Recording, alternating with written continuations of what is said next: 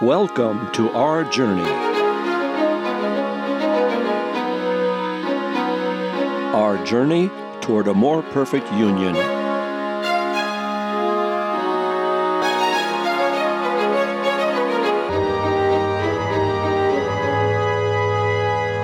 Our more perfect union is an experiment, a grand experiment in something we all cherish democracy. Welcome to our radio roundtable with higher education consultant Dr. Michael Walker Jones, Harvard's Executive Director for Health and Human Rights, Dr. Natalia Linos, and from Beacon Hill, Representative Jeff Roy, as we the people celebrate the journey of America toward a more perfect union.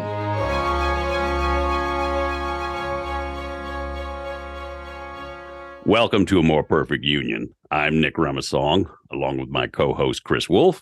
Joining us this week from our radio roundtable of regulars, we have Harvard's Executive Director for Health and Human Rights, Dr. Natalia Linos, Michael Walker Jones, higher education consultant, and as always, our station manager, Peter J. We are here. I'm going to give just a very brief intro today because I think we're going to be at a, uh, a a plethora of riches here. I think a, a plethora is definitely the college word of the day. There you go. Had Warren G. Harding not died in office, and if Richard Nixon had not managed to negotiate a full pardon from Gerald Ford, Donald Trump might very well not have captured the dubious distinction of being the first U.S. president to be indicted and arrested on felony charges. But here we are, April 2023 and Trump has scored the ultimate 10 point headline.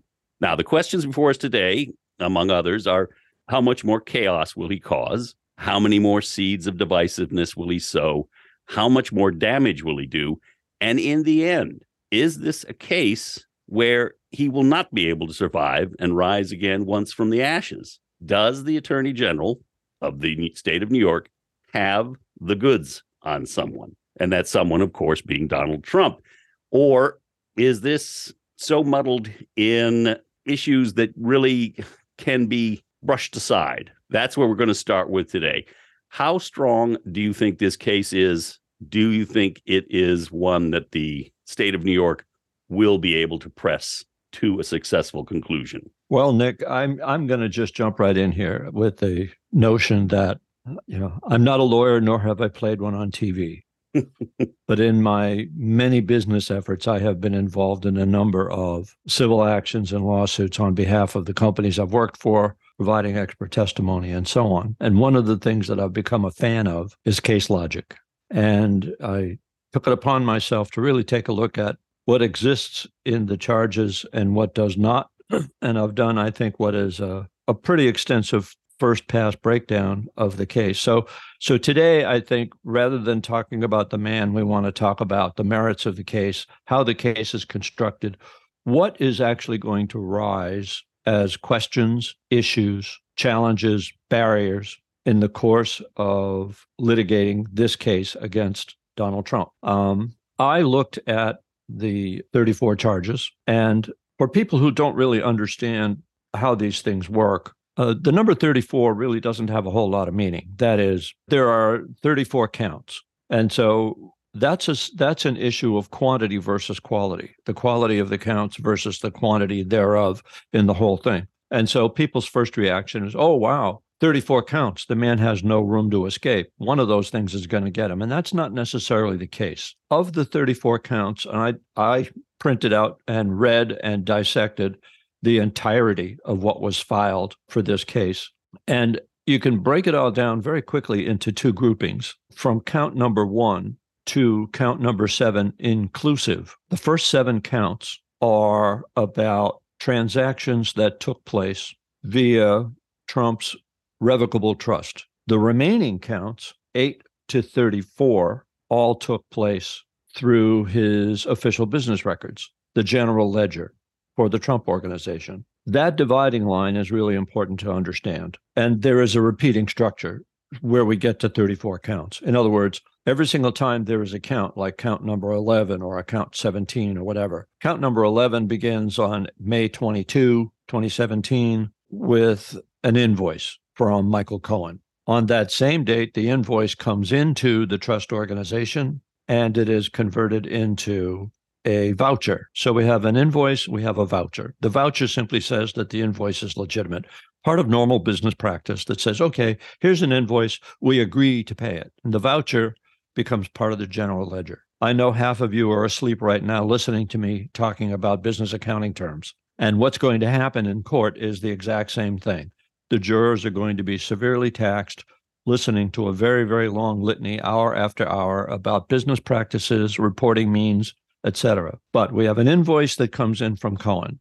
Well, whatever that invoice is and what it states, we now have to backtrack as to whether or not there was a prior discussion between Trump and Cohen about the nature of that invoice and whether or not it was falsified in some way. That is, it characterizes Cohen's services in a way that are untrue. So that's one thing that has to be developed. Then finally, with respect to the voucher, the voucher is simply permission to pay the invoice. Then there is the entry into the general ledger. Pete, I'm getting lost. I'm not a lawyer. I don't know. There you go. See the problem. There's and so the I'm problem. Uh, that's right. And so I'm doing this deliberately to to I amplify it. Yeah, I appreciate the it. complexity of the case.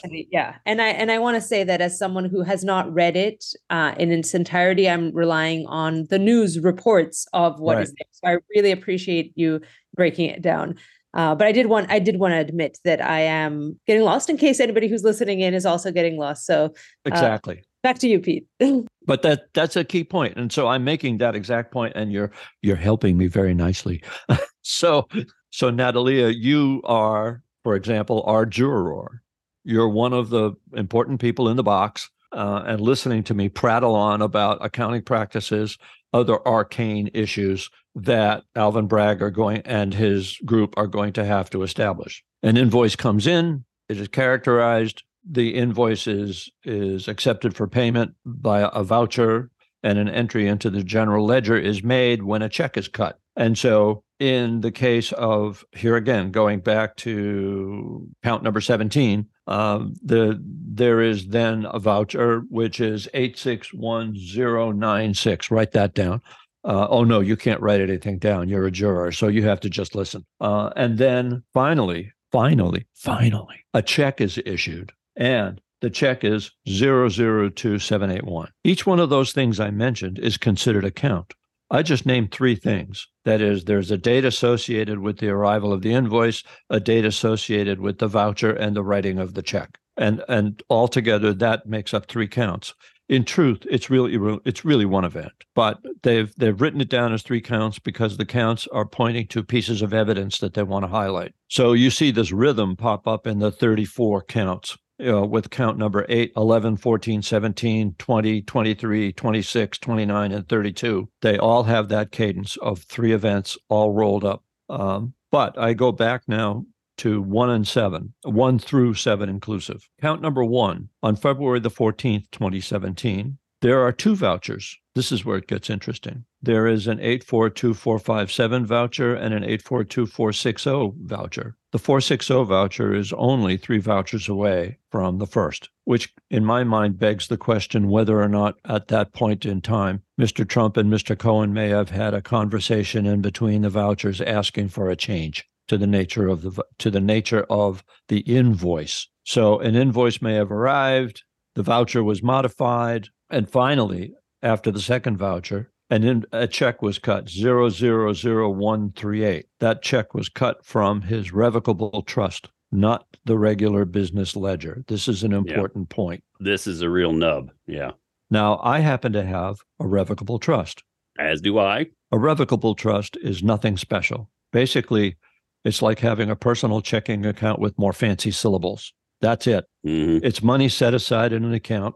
You can put money into that account. You can take money out of that account. Sounds like a checking account to me. And because it is the Trump revocable trust, now this raises the question as to whether or not this constitutes falsifying business records. A key point, because this is where the state of New York's case lies falsifying business records. If the falsification is contained in its entirety between counts one and seven, the falsification does not rise to the definition of falsifying a business record. Mhm. It's falsifying a personal record.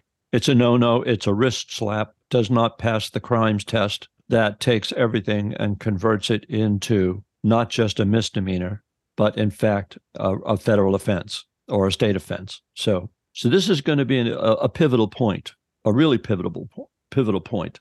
And and so I say all of this arcane stuff because of the fact that it falls under Bragg's purview to demonstrate that this is not a bridge too far.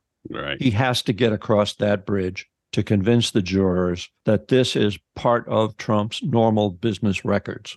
Now, not included in the counts are what was the relationship between Cohen and Trump as determinable by prior invoices? Because let's remember that Trump announced his candidacy on June 16th, uh, June 15th, uh, and uh, a prior year in, in uh, 2015. So Trump was a candidate for president. And then a year later, he announced Mike Pence as his running mate in the summer of 2016. So the activities in question, the hush money and so forth, may well have taken place between Cohen and Stormy Daniels at that time. And then there was uh, the other lady involved, the Playboy model. I'm, I'm, blanking on her name for a moment. And there was hush money paid there as well. Mm. And so those activities took place all prior to these charges. Natalie, uh, you had a point uh, you wanted to make? Well, I, I have a couple points. Um, mm-hmm. I just want to jump in also because Michael texted me that he's in the waiting room. So to, to add okay. him in, listening to you, Pete, and really realizing that this is a, a technical decision around accounting practices, it's not very um, rewarding, you know, to say, you know, we know that President Trump has possibly committed some egregious acts like inciting mm-hmm. January 6th. And, you know, I personally, as, as a woman, uh, some of the remarks he made around you know grabbing mm-hmm, women mm-hmm. you know the sexual harassment thing so it's it doesn't feel you know yes it's historic that we are indicting uh you know for the first time a president but it feels like we're indicting over a very technical mm-hmm. issue around financial disclosures and mm-hmm, no I, mm-hmm. I, should say that i there's I, no drama there's yeah. no drama there's no drama well, there's so much drama around this president that it feels kind of like a mismatch between what right. we would want to be talking about and what we're actually talking about. Um, and so I just want to acknowledge that that it doesn't. Yeah. You know, but I guess that's how legal cases are made at times. Well, this, I, well, you are what, you're exactly on point because it's what we used to call thing. back home when I was a kid. You call that wolf of dust. You throw it right. in their eyes and hope they, you know, they're blinded just kind of you know maybe it's uh, throwing a christian to the lions who knows but your it's point show. is absolutely very very well taken because of the fact that there are other famous trials that have taken place that have touched on this very thing and the prosecutor's case really really has to be built on strong case logic uh, and that i can see save for perhaps the newspaper uh, issue with catch and kill story um, and and so we can add some drama very simply just by saying if the check don't fit you must acquit mm-hmm. you know we can pull a Johnnie Cochran here and say that the initial check that was written for counts one through seven and a second check that was written for counts one through seven those numbers start out 000 138 and 147 and then a change to the general ledger checking account which is 002740 there's a big break in the numbers there, clearly demonstrating that we're now operating off of a different checkbook. And so that said, the shift from the revocable trust over to the general ledger on April 13th, count eight, is a seriously pivotal pivotal point. Now, we don't know what either the revocable trust or the general ledger looks like with respect to establishing a routine relationship between Cohen and Trump in the normal course in the day to day of business. Those invoices, those checks may, in fact, not be part of the count, but they may be part of evidence that is brought in to establish a prior relationship as having a regular rhythm. If they do that, and then suddenly the regular rhythm written on general ledger checks is broken at count one, uh, it simply may fortify Bragg's claim that there is an attempt at avoidance with respect to tainting the business records. Now, does that improve the merits of the case? It can be argued yes and no. But already, you know, of of waded, you know, up waded waist deep into the arcane world of accounting. Mm-hmm. And just as I said, I'm not a lawyer, nor have I played one on TV. And I'm not an accountant, nor have I played one on TV, but we happen to have a supervisory accountant with us, somebody who really understands the ins and outs of business accounting. Uh, and that would be none other than our august Frank Falvey. I thought this case might interest you, Frank, given that it really is an accounting case as much as it is anything else. And and when you look at the case merits and separate yourself out from all of the drama, which which quite frankly, you know, all of the news media have taken the easy route of focusing on the drama, the number of counts made, which is huge, 34 counts and so on. And they're making the usual mountain out of molehills, but one, two weeks from now, this whole story is going to go back to sleep until such time as Trump's attorneys begin to file other motions. And whenever they file other motions along the way over the next several months, the case will simply be a footnote in the day to day of reporting until we actually get to the trial. So I bring all of this stuff up, all of this detail now because of the fact that it's very complicated. And and so I've started to lay out some of that complexity you know what we don't know the nature and the services and the related amounts listed on cohen's invoices are there dated phone con events listed as billable time most attorneys will break down their time and if cohen as an attorney breaks down his time on the invoice and lists phone conversations with trump he doesn't have to list the nature of them but if he does list phone conversations well guess what that's going to open the door to discussing the nature of those phone conversations with Cohen on the stand. And here's and where the drama. Be, yeah. That's right. That's where the drama is going to come in. And he's going to say, Trump and I discussed the following. Mm-hmm. He mentions A, I mention B, he tells me to do A. So that's yeah. going to be the entry point where Cohen is on the stand talking about the nature of his invoices as a paper trail that defines the changing relationship uh, between Cohen and Trump. And who opted to frame the nature of hush money payments? Was it Cohen? Was it Trump? How was that discussion uh, made? And here again, some of that may be characterized by Cohen's invoices that exist prior to the beginning of any charges. So uh, there's there's a lot going on there that still needs to find its way into the courtroom beyond the counts. Then there's another issue, we're talking about vouchers, we're talking about ledgers, we're talking about invoices and how they come into the organization. There's the matter of Trump's agents and assigns, a legal term describing the fact that he has staff. And Trump's staff would take in an invoice, which may have been characterized between Trump and Cohen. That invoice rolls in. His staff casts a voucher for it as written, goes into the ledger. Trump informs his staff I want these two invoices vouchered into my personal account. And that's all he says. And the staff doesn't need to know why. They just do what they're told. And then after that, all the other invoices come rolling in as per usual, and they go back to the general ledger. And so that said, you would have to put his staffers on the stand to make some declarations as to the nature of discussions that Trump had with them regarding how invoices were to be handled you know, again, here we are back in the business of bookkeeping and accounting and how it was all going to play out. Um, mm. Well, I think. And once again, the jury's asleep. Natalie, you awake? uh, there's a there's a large aspect of this that I think is going to become extremely relevant. I think you're correct that it is a complicated case, and it's going to be made even more complicated in the manner in which they made these felonies, which is to cite the conspiracy aspect of this as sort of the multiplier, if you will. Yes.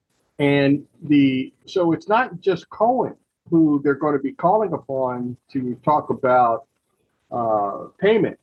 Uh, we've got Mr. Pecker too as well. Exactly. From uh, from the catch and kill strategy. Yeah, the catch and kill strategy. We also have payments not just to one person of interest uh, uh, Stormy Daniels, but we also have a Playboy model. We also have the doorman. A, uh, we also have uh, a doorman. Uh, so, and in each one of these instances, the prosecution is going to have checks right written to these people. So, this case is going to turn, I think, not just on testimony, but also on physical evidence. Mm-hmm. It's going to be boring it's not a he said, she said kind of deal. This is a matter of, uh, I think as you laid it out, Pete, uh, this is going to be a matter of how were these payments made? Who were they made to?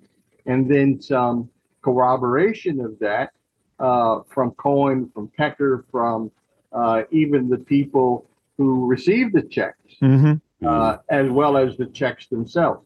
I, you know, I'm I'm not as concerned about the technicality around this as much as I am uh, what the defense is going to try to do in terms of saying, "Oh, this is just normal course of business." He Mm-hmm. would have been interested in trying to stop these things, whether he was running for president or not, because there is this subtle aspect of, okay, is someone going to fess up and say, other than Cohen, that yes, this was related to the campaign, which then brings in the campaign finance laws, Mhm. violation of that, and then the cover up.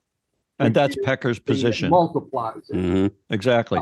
So, If- so I'm very, uh, and, and on top of that, don't forget too, we've got another sort of shocker here, which is that the Trump administration, in terms of the Justice Department, told the state to stand down and told them, hey, we've got this. This Mhm. was a lie. As soon as they got uh, Michael Cohen, uh, you know, then Barr tells uh, tells the folks, oh, you know, look, uh, don't worry about it. We got this, which was a lie. And now we know that the Justice Department stepped in in order to stop any investigation of uh, co-conspirator one, which everyone at this point knows is Trump. I think we've got some pretty serious kinds of democratic as well as judicial things here uh, that are working.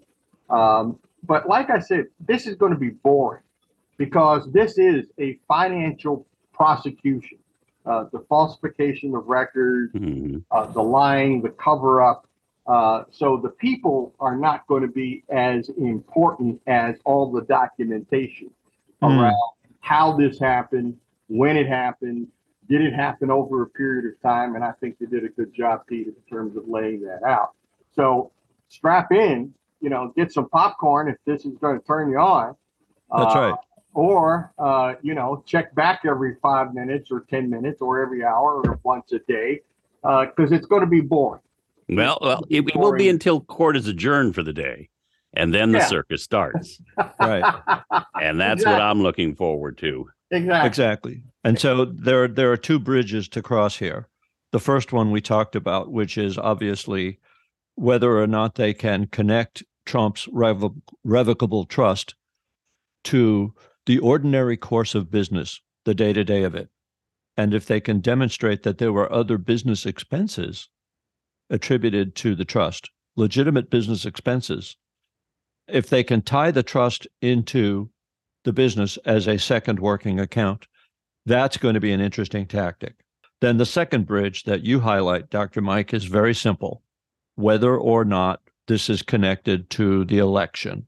And that is where the publisher's testimony is going to be mission critical uh, in establishing hush money, its movement and timing, and any discussions directly noting the election and bad publicity protections afforded to candidate Trump. When the publisher and the candidate got together and had any kind of a phone discussion with respect to, I'm going to protect your candidacy by killing this story, that bridge is crossed. And now what you've got, it it no longer can be considered a misdemeanor. So that's going to be a fascinating discussion. So there are two people here who are absolutely pivotal. Mr. Cohen, Mr. Pecker both have to stand up and be credible witnesses with unassailable testimony. Mhm. I think both of them are on the record of having already stated that. I don't know if any of you, uh, my fellow panelists here, I don't know if any of you all remember that, but I think Pecker's already on the record saying, yes, I was involved in a catch and kill scheme with him. Yes. Oh, no question. Protect him from the, uh, from bad stories during the election. Right. Mhm. That's all he's got to say. That's right. And so uh, his testimony is going to be pretty straightforward. He has not veered from that position. That one ought to be a clean statement in in pursuing the case logic. Uh, Cohen's testimony is Mhm. probably going to be a little more difficult because he has showed some variance in his testimony. Yeah. Yeah, So, we're going to look uh, at some, most people how- are going to look at this and say, you know, who's got clean hands between the two of them? Right. Well, didn't Well- Cohen do time for this these very actions? I think he's already past that point. I don't think so. And I'm sure that probably in the process of agreeing to testify, he probably has immunity from anything else that might rise up in the Mhm. course of the case. Well, that's but I but I uh, well, Yeah, forgive me. did, he My. I, again, I'm not a lawyer nor an accountant. I actually fell asleep whilst training to be an accountant on the books because it was so boring. Well, you know, Frank's going to be sitting there Sorry, enjoying, Frank. enjoying Frank's going to be enjoying the big bucket of popcorn with extra butter during Mm-hmm. the entire proceedings, right, Frank? yes, but I will be. my- I will be. my limited understanding was that um, Michael Cohen uh, obviously was aware of these transactions and has already been convicted for these crimes. Right, Right, now, is yes, yes. suspending the net to see if Mr. Trump Mhm. uh, was aware and uh, knowledgeable and sanctioned any of these actions that have already been found criminal. Right? All right. Yes. Am I? Natalie, I- I, I know you're you you, you we want to value your time. You've got to run here soon. I do have to run, but I have a similar question to Chris in terms of like, are there other scapegoats? Like, is this suddenly who who is going to, if Trump himself is not like in the end, is it possible that some third or fourth or fifth person is suddenly going to go to jail for this and not the person who we think is held responsible? And again, I'm not a lawyer, but if like I'm I'm wondering if anybody has any insights as to who could take the fall. um, Well, Jr.. we know that his CFO has already been damaged. And so if there's going to be anything in there, we haven't discussed his role, but his CFO is clearly going to have to be on the stand at some point, Mhm. particularly with respect to any other agents and assigns who are involved in this whole thing. Well, to, to And- bring this but back, wouldn't to, that require a separate case to be brought against that individual because this arraignment is against one individual person one uh, again Right. try- Well, trying to here help again- myself through Here again, uh, I think that there's probably immunity in play, and the fact that that case has already been tried. right? So, so he's probably going to have his hands untied so he can speak freely. Can Yeah. I Sure. my my uh, unusual uh, perspective on uh, this case? Absolutely. I, I I like to quote Chris Christie from Good Morning America show. There you go. One, you don't bring a case against the president of the United States without it being solid and without it being a aha moment and it's airtight. Yes. This case does not, in my opinion, meet that standard. The other thing about the district attorney, right? This case might have a lot of civil lit- lit- litigation Yep. attached around the nature of the case, but I don't believe it has any criminal uh, precedent of people being uh, cited and bought under this type of case. And the and Christie's criticism of the district attorney of putting only so much resources. The district attorney office has only, only so much resources, and he has ignored the criminal aspects happening in Manhattan and decided to put all his resources really and his top-notch people on this case, which Mhm. is doing a disservice to the people of New York and and and the criminal aspects that are going on. The case, okay, I think from a, a point of view would never have is never bought against the wealthy that are doing this on a regular basis. I don't understand how a state can bring a violation of federal election law on a state basis. Uh, that c- constitutional to me seems that it has got to be an issue. How can a state say that the election law rose to a felony, right, when they're not in federal court?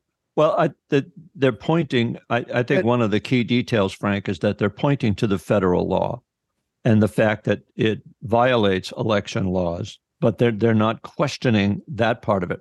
They're using that as permission to state that the counts they have put forward are no longer misdemeanors, and so they're they're making that careful distinction, Well, which I I, think, and I think too, Bragg, uh, the other day in his, in his, uh, his, when he did the, uh, the little follow-up after the, uh, the hearing. oh, you mean the Mar-a-Lago event? Uh, no, no, no, no, I'm talking about the district attorney. Oh, okay, sorry. First off, let's, let's, let's be clear. This particular district of New York is, uh, covers the financial district. And as he stated, this is one of their bread and butter cases. They bring these kinds of cases, Frank, all the time on people who have committed these kinds of uh, falsification of records. They also have uh, brought cases uh, that have amounted to felonies, albeit uh, I think in this particular instance, he's pointing to two uh, other violations, one federal in terms of federal election law, but also remember he said that this case also is a violation of New York State Mhm. election law. So albeit they're pointing to the, uh, the federal law, that's not what he's being prosecuted for, albeit the facts arise. And if the feds, uh, and don't forget, Cohen was found guilty under the federal statute. And in that case, there was a finding that there was this individual uh, person who was a co-conspirator, co-conspirator number Mhm. one. Don't forget that the uh, uh, that the uh, the evidence pointed to this person being a co-conspirator with Michael Cohen Mhm. which is why this thing is going to get somewhat complicated. But I don't think there's anything insurmountable. And I disagree with you, Frank, on the one piece, which is there should be no different standard because you've been president of the of the United States versus uh, you know Michael Walker, who is the CEO of the uh, Microchip Corporation over in the new uh, uh, uh, tower uh, off of Wall Street.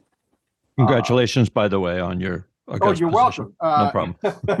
and thank you. Uh, uh, and uh, uh, uh, so, in that respect, you know, Trump, as a matter of fact, I heard it stated last night. One of the things is that they're going to ultimately, I think the judge is going to ask the defense attorneys to stop referring to him as uh, former president, and they're going to have to start referring to him as defendant Trump, Mr. Trump. Okay? Because again, when we're in court, all of us should be of equal status. And that's going to also bring another uh, revelation, I hope, to the rest of the world Mhm. that, you know, because you're former president doesn't mean you get any kind of special status uh, uh, inside of that courtroom. We all believe that.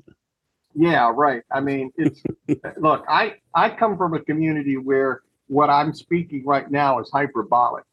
Uh, Mhm. 'cause I don't believe it for a minute that people of wealth and position uh, get different kinds of treatment in court uh, for anything, whether it's criminal or civil. They get different kinds of treatment than those of us who are not people of status, means, or wealth. Uh, but at least let's keep the show going, right? Mhm. you know, let's keep the pretense up Yes. because that's what this this ultimately is being argued in the court of public opinion uh, is that Trump is somehow above all of this and we're treating him unfairly and we're crucifying this poor guy uh, when he's done nothing wrong other than be a good president. Uh, Right. And he's our savior. right. Your thoughts? Well, I, for one, there there are a couple of other things here that we can take a look at with respect to this case. We've talked about the two bridges. Again, bridge number one, making sure that we tie together all of the accounts that Trump uh, paid made checks out as being in the normal course of business and related to business records. If all of the checks, vouchers, and ledger entries can be classified as business records, then that's bridge number one successfully crossed. That has to be done. Bridge number two is going to be the publisher's testimony with respect to catch and kill, tying it to the elections, uh, and the violation of federal and state law with respect to candidates. If they cross bridge number two, then they've got a solid case that can be made.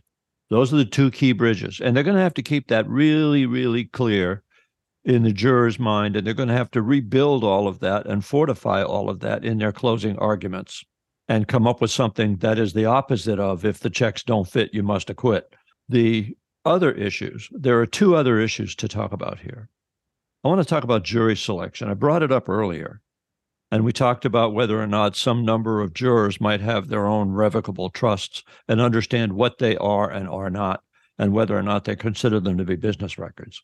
So there is that, which attacks business, uh, attacks bridge number one. Then there is this other notion.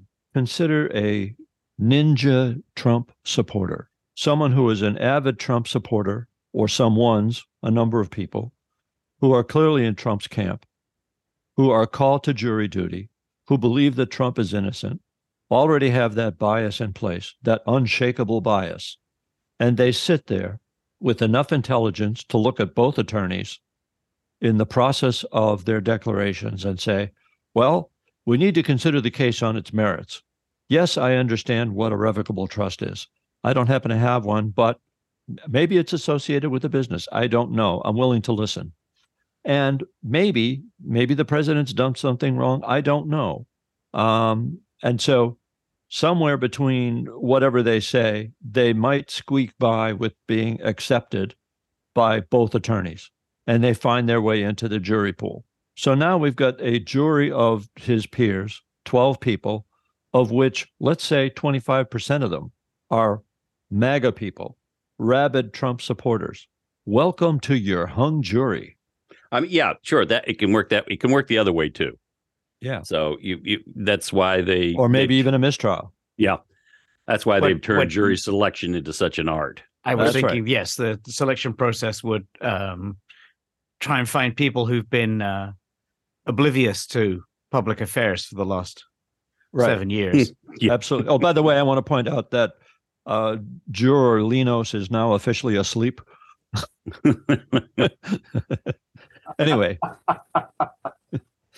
Well, the, The- other thing too is is that you know, you know I'm going to be really interested. I don't know if we'll ever get to see it, but I'll be interested to see the questionnaire that's given Yes. to the potential jurors. yes, Uh, exactly. that's going to be the number one or the first uh, screening process. So, uh, and I think that we all understand now that uh, jury selection is an art form.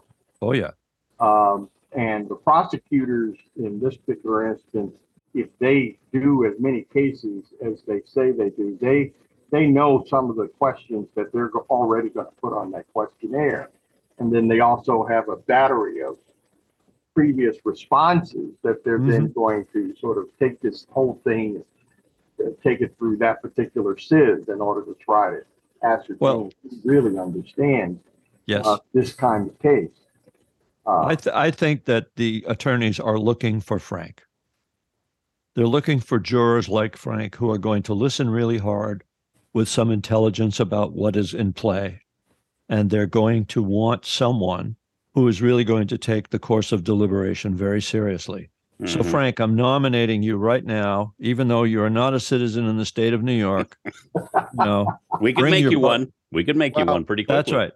If you if you nominate someone like me, okay, that uh, has a bachelor of science degree from Bentley College in accounting, even though I went tonight to earn it, It's a degree. Yeah.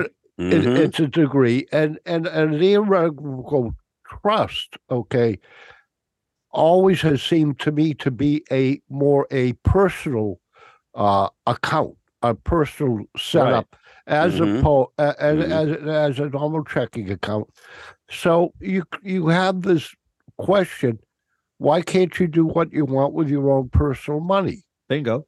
and and and it's out of i thought that this money would have flown through his reelection account but apparently No. it apparently it has Mhm. never flown Mhm. through Uh-uh. his reelection account. That was one of my impressions leading up to the the, the unsealing of the uh, indictment. Right, exactly. The and other so that's a point, Frank, is that, you know, regardless of your personal feelings about 45, et cetera, you're looking at the case as the case. right Mhm. as a case.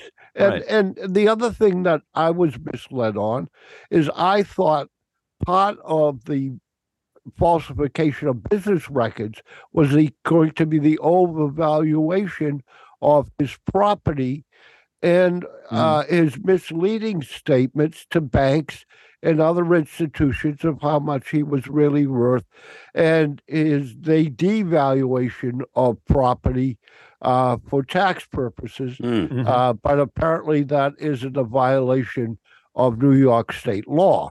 exactly. So, Oh, yeah. Oh, oh, oh, oh, but it is, gentlemen. Oh, but it is. but it's not part of the indictments.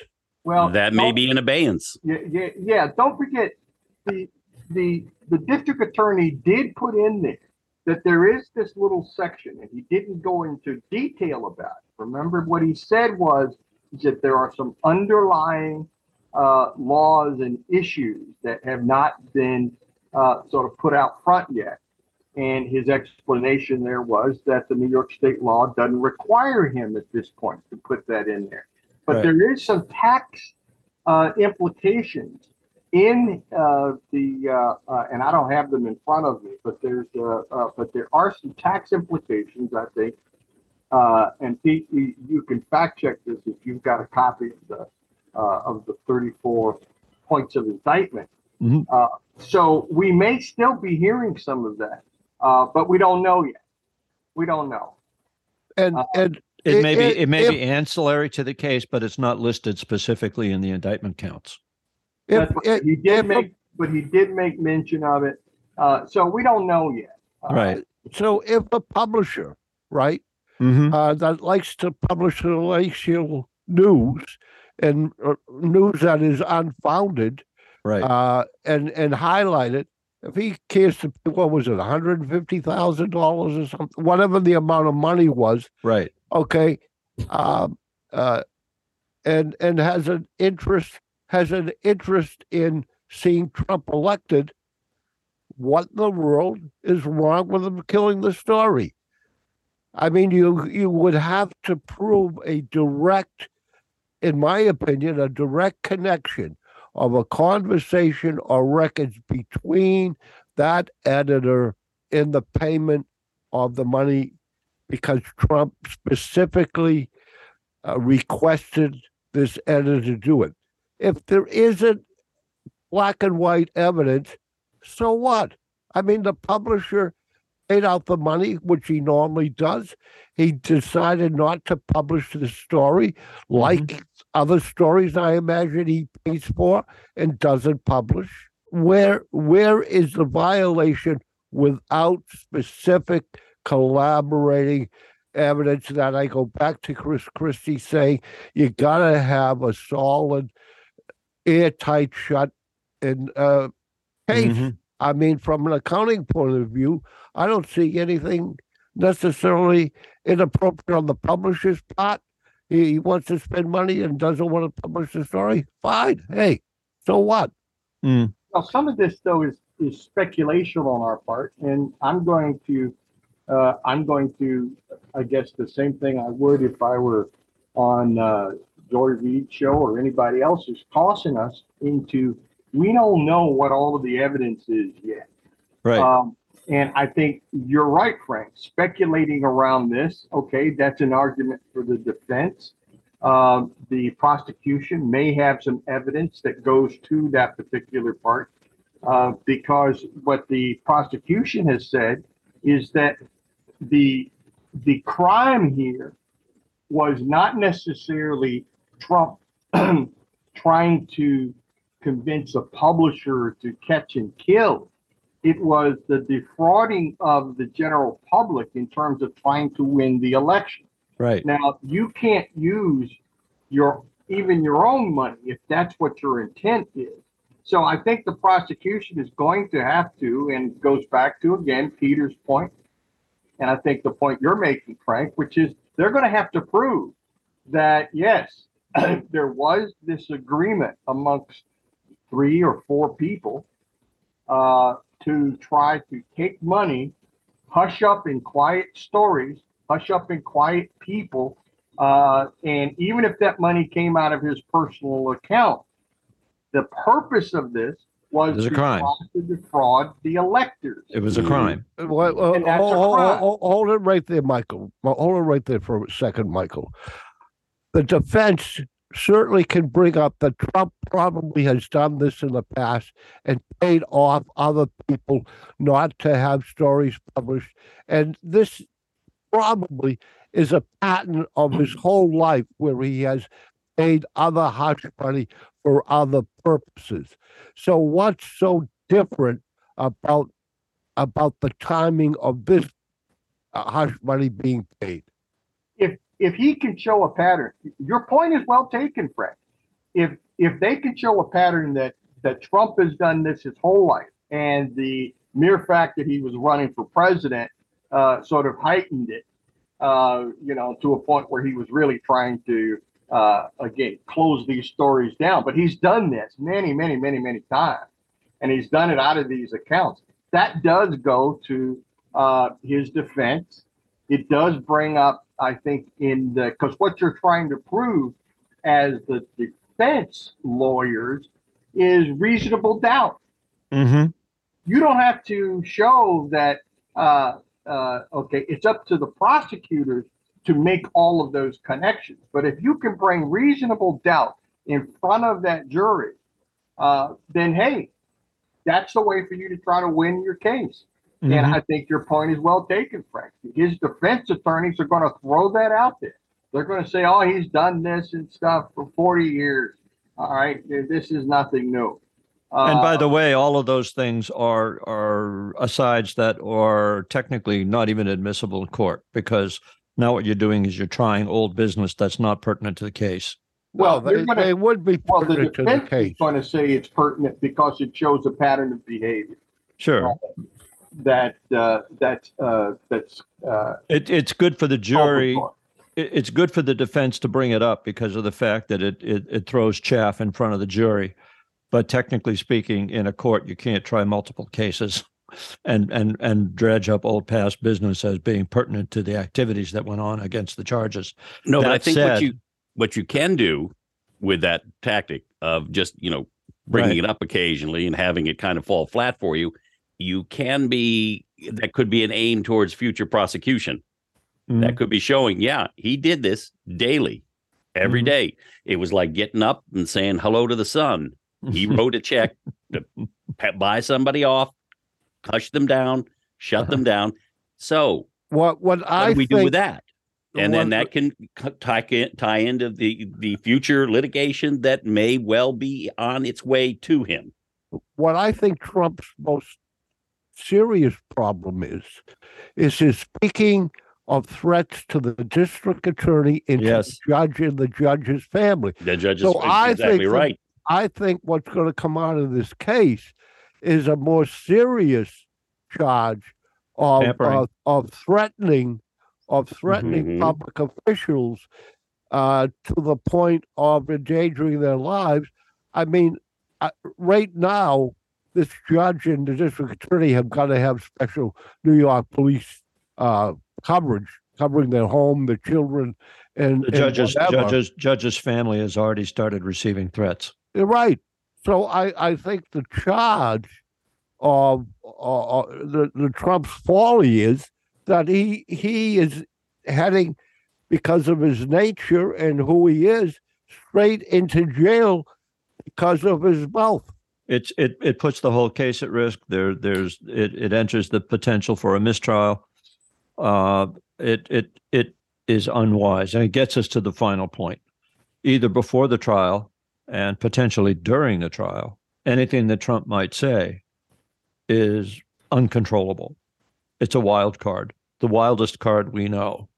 Uh, witnessed that after flying down to Mar-a-Lago and saying he's going to make this giant statement, which in some obligatory way, the press said, "All right, well, we, what's he going to say?" Because the case is in the news right now, and anything he's going to say after being indicted is relevant to the news cycle. We've got to at least look at it.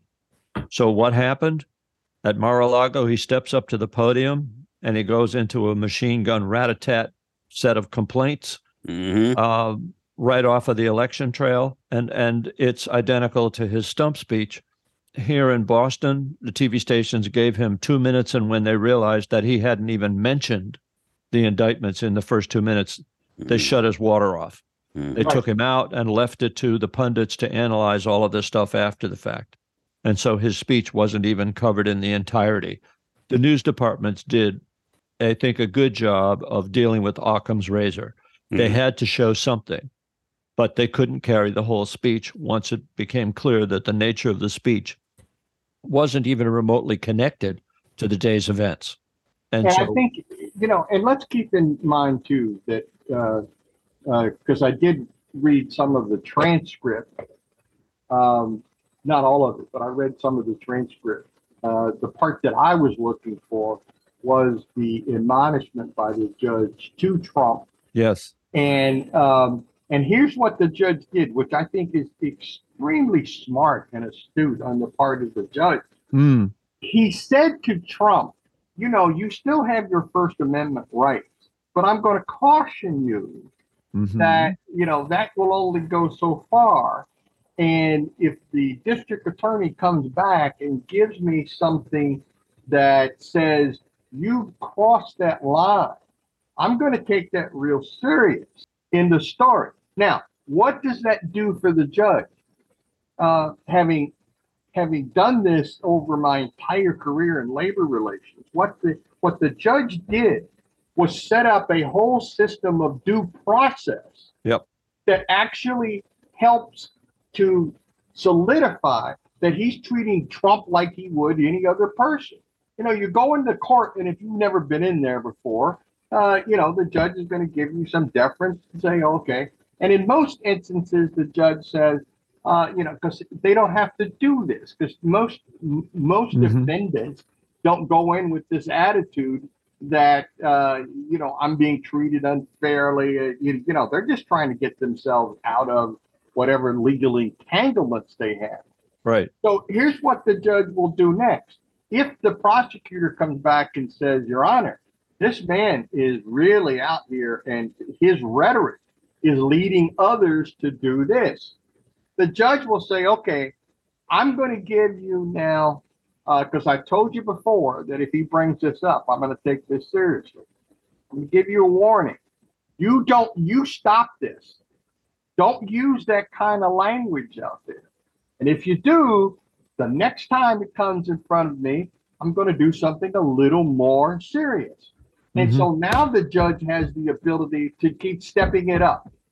Ultimately, I think your point is well taken, Frank, that he could find himself in jail under a uh, uh, a contempt of court order. Uh, and if he goes too far, the prosecutor could bring another charge, which is this public incitement against an elected official, which is a law in New York State.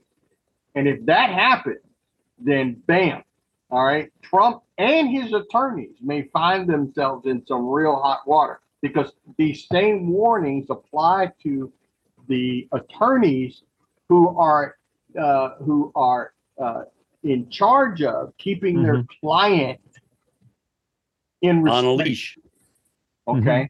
Uh, and the judge also, the other thing too that I did read in the transcript is that the judge has already said to Trump, you know, we can do this case without you. If you're not here, we can carry on this case. So be Mhm. very careful because I have the authority to remove you from this courtroom. Uh, and uh, if you don't show up, I have the authority to go have the New York State Police go get you. Mm. I think what this brings up is the old scorpion.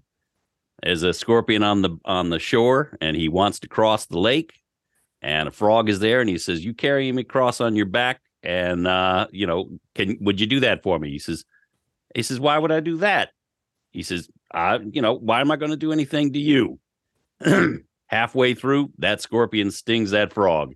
He turns around, looks at him, says, What'd you do that for? Now you've killed us both. He says, Couldn't help it. I'm I'm a I'm a scorpion. scorpion. I'm a scorpion. That's what I do. Right.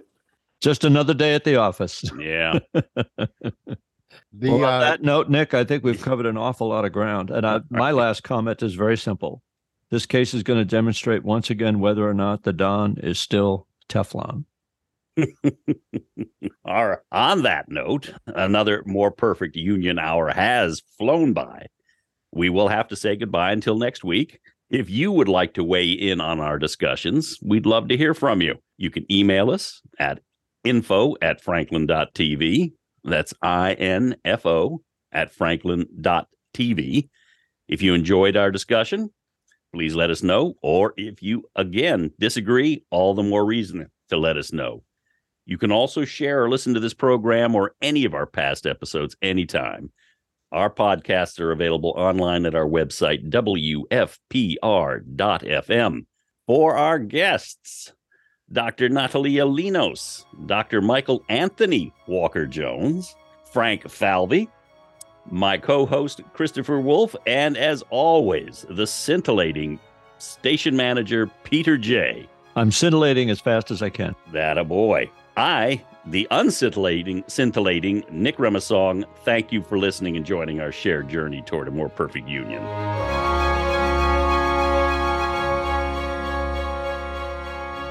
This is Franklin Public Radio.